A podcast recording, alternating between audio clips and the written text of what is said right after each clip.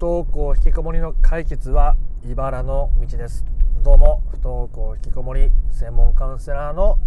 曽太郎です。今回の配信テーマはなぜ不登校引きこもりの解決は茨の道なのか。先に知っておくことで心の準備ができて本質的な解決を進めていく上でとっても役に立つので今不登校引きこもりお子さんの不登校引きこもりで悩んでいる。解決していきたい。解決しつつあるけど今一歩話が前に進んでいかない。変化が訪れない、えー、これからどうやってやっていいんだ。解決していく途中に大きな壁にまたぶち当たってしまっているみたいな方はですね。え今回の話を聞いていただけるとなんで茨の道なのか次々に苦難がやってくるのか私だけなのかそんなことを理解してもらえると思います。あなただけじゃないです。次から次に問題がやってくるのは。なんで問題がやってくるのかっていうことを知っておかないとですねその問題の多さとか大きさに打ちひしがれてまた解決ができずに苦しい状態が続いてしまったりするので、えー、ぜひ興味のある方は最後まで聞いてみてください。このメカニズムを話していきたいと思うんですけどもまず不登校引きこもりが何で問題としてこうやって今目の前にあるのかっていうことはあなたの中にこうせねばならないとかこうあるべきっていうルールが強くあるからですね。子供は学校に行くべき子供は元気でいてほしいという強い願いえそういうものが子供や自分をがんじがらめにしてしまって余計に不登校を悪化させたり親子関係を悪化させたりあなたの悩みを大きくしているわけですね。そんな中であなたのそのこうあるべきとかこうせねばならないというものを手放していくってことが不登校引きこもりの本質的な解決にめちゃめちゃ大事なわけですね。学校に行ってもいいし行かなくてもいいという状態でお子さんと接することができることが何よりお子さんが自分の人生を自分で選択していく上でとても大切な親としての態度になっていくわけです。そういう中で子供がフリースクールに行くとか友達とまた遊び出すとか、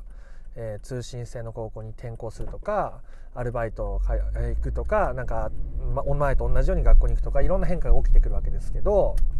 えー、それはまあ結果として起こるんですけどね。なんですがその自分のこうあるべきとかこうせねばこのべきねばを手放していく時にいろんな課題がまたやってくるわけです。例えば不登校引きこもりで子供が悩んね子供のことで悩んでいてでそう自分のべきねばを手放していった先に子供が外に出るようになった。ね喜ばしいこと。そして子供が、え外に出るようになったら今度は学校の先生から連絡が入った。そろそろ学校に来れませんかね。ね、あなたの心はまた動揺します。今これだけ元気になってきた子供を学校に促すべきなのかどうか促した方がいいのかどうか新しい課題がやってきます。そして仮にお子さんが学校に1日久しぶりに通ったとしましょう。そうした時にお子さんが久しぶりの学校で頑張ってしまって疲れてまた次の日休んだとしますね。するとあなたの心はまたざわざわし始めます。せっかく一日行けたのだからまた背中を押してお尻を叩いて行かせた方が一回行けなくなったらまたこの事態が長く続くかもしれないから背中を押した方がいいんじゃないかという新しい悩みが訪れます。でそこで、えー、また次あなたが仮にですねそこで必要以上にお子さんのお尻とかを叩かずに背中を押さずに関われたとしたらお子さんはまた学校に行く可能性が高まりますけども高まりますけどもじゃあ学校に行きましたと、ね、そしたら今度はあ友達関係でトラブルがトラブルがあったと。今度新しく友達関係でトラブルがあって、えー、子供にどう接していいかわからないみたいな。次々と問題がやってきます。課題がやってきます。でこれは起きやすい人と起きにくい人といます。今回そこまで話をしていきたいと思いますので、えー、まずどうしてこういうメカニズムが発生しているのかっていうことなんですけどもそれはあなたの中にあるべきネバがまだたくさんあるからですね。あなたの中にこうせねばならないとかこうあるべきというルールがなければないほど問題というのは起きません。例えばお子さんが不登校引きこもりの状態であることを全く問題視しない親御さんというのは世の中にたくさんいます。でもあなたにとって今それは大きな問題になっていますね。それはあなたの中にある べきねばや大きな期待や、えー、相手に対してのお子さんに対しての大きな願いが元になっていたりします。元から子供に対してそういう思いや願いを必要以上に持っていない親というのは不登校引きこもりということを問題にしません。実際に僕のクライアントさんもそうした願いを手放したりべきネバーを手放していく先に子供をあるがままに受け入れていって、えそうした状態になっていかれるんですけどもそういうふうに、べきネバーを手放していくことによって子供は変化していくわけですね。何よりまずあなたが変化したことによって必然的に子供に変化が起こるという順番です。でこのべきネバは1つや2つじゃないんですね。今べきネバで苦しんでいる今問題悩みがあるあなたにとってこのべきネバというのは無数に存在すると言っても過言ではありません、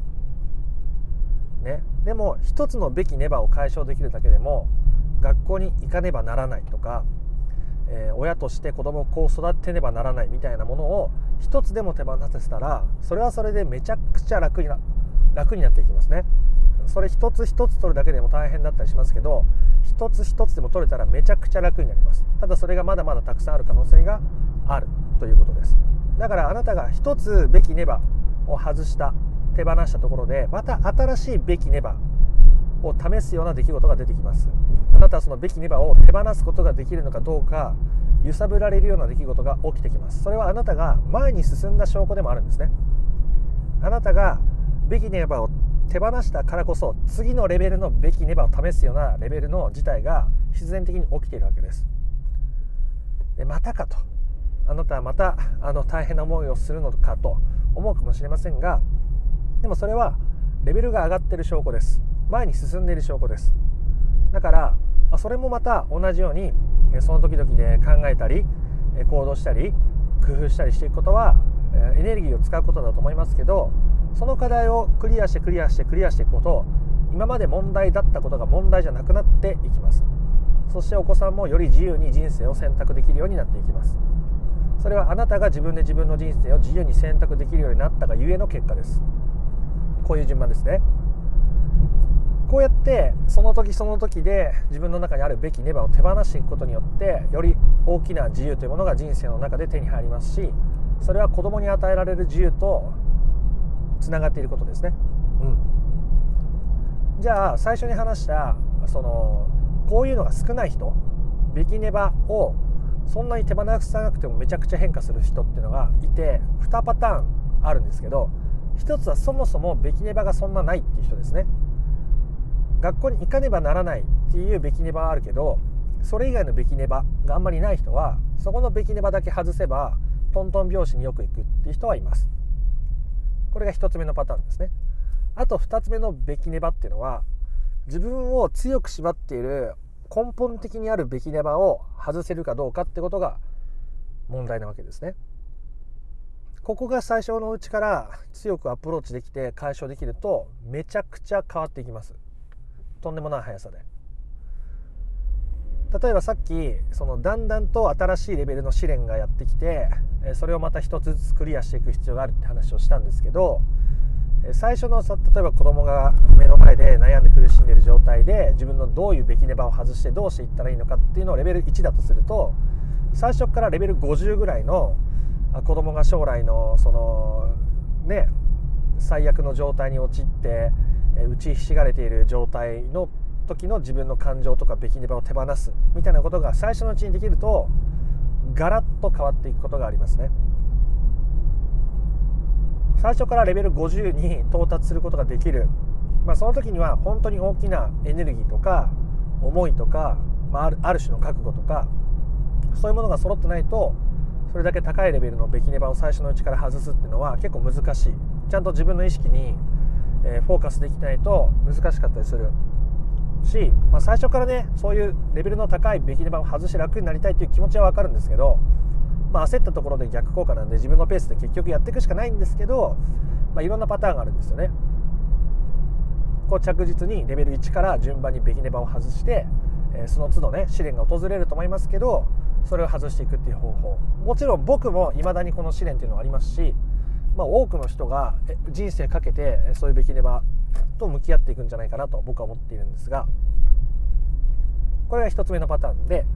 2つ目がそもそもべきネバが少ないけど子供が学校に行っていないとか今目の前にあるべきネバがその数少ないべきネバのうちの1つでそれを手放すことによって大きく順調に解決していくっていうパターン。そして最後の3つ目がベキネバの数は多いけど多いけれど、え、そのレベルの高いベキネバを一気に解決する条件が揃っていて、え、それができた人ですね。いきなりレベル50の問題解決ベキネバ解決ができればあその人はトントン拍子に良くなっていくことでしょう、まあ、これには本当にいろんな条件が整う必要があるので、えー、いきなりそうなることは難しいかもしれませんが、まあ、確率としては低いですが、まあ、何にせよあなたがあなたのペースでやっていく必要があるしどうしても新しい視点というものは訪れるもんだしでもそれはあなたが新しいステージに進んだからこそ起きていることですね。中にはすごく前に進んでるのにまたまた問題が起きてまた課題が出てきてもう大変だという方がいますが前とね全然子供の様子変わってるんですよ話聞くと。前は全然部屋からも出てこなかったし表情も暗かったし学校の話なんてもうがの字も出なかったのになんだか最近は笑顔で外に出るようになってたまに学校にも行くようになってる。ね、それはその親御さん自身クライアントさん自身が変化しているからこその変化なはずなんですけどもはずなんですけども、えーと、そこを見えずにですねその問題があるっていうことにだけ意識を向けちゃうとやっぱ苦しいですよね。今までいろいろ変わってきたからこそすごく本質的に解決してきているからこそ、まあ、新しい課題がやってきたっていう新しい視点がやってきたっていうふうに捉えられると、まあ、これもねまた一つ解決できれば自分がより自由により軽やかに生きられるようになるしより子供が自分の人生を生きていけるようになるしそれは必然的に子供の自立を促すものになるしすごくいいチャンスだっていうふうにだんだんと捉えられるようになっていくはずですので本質的に解決していきたいという人はどこか心に留めておいてください。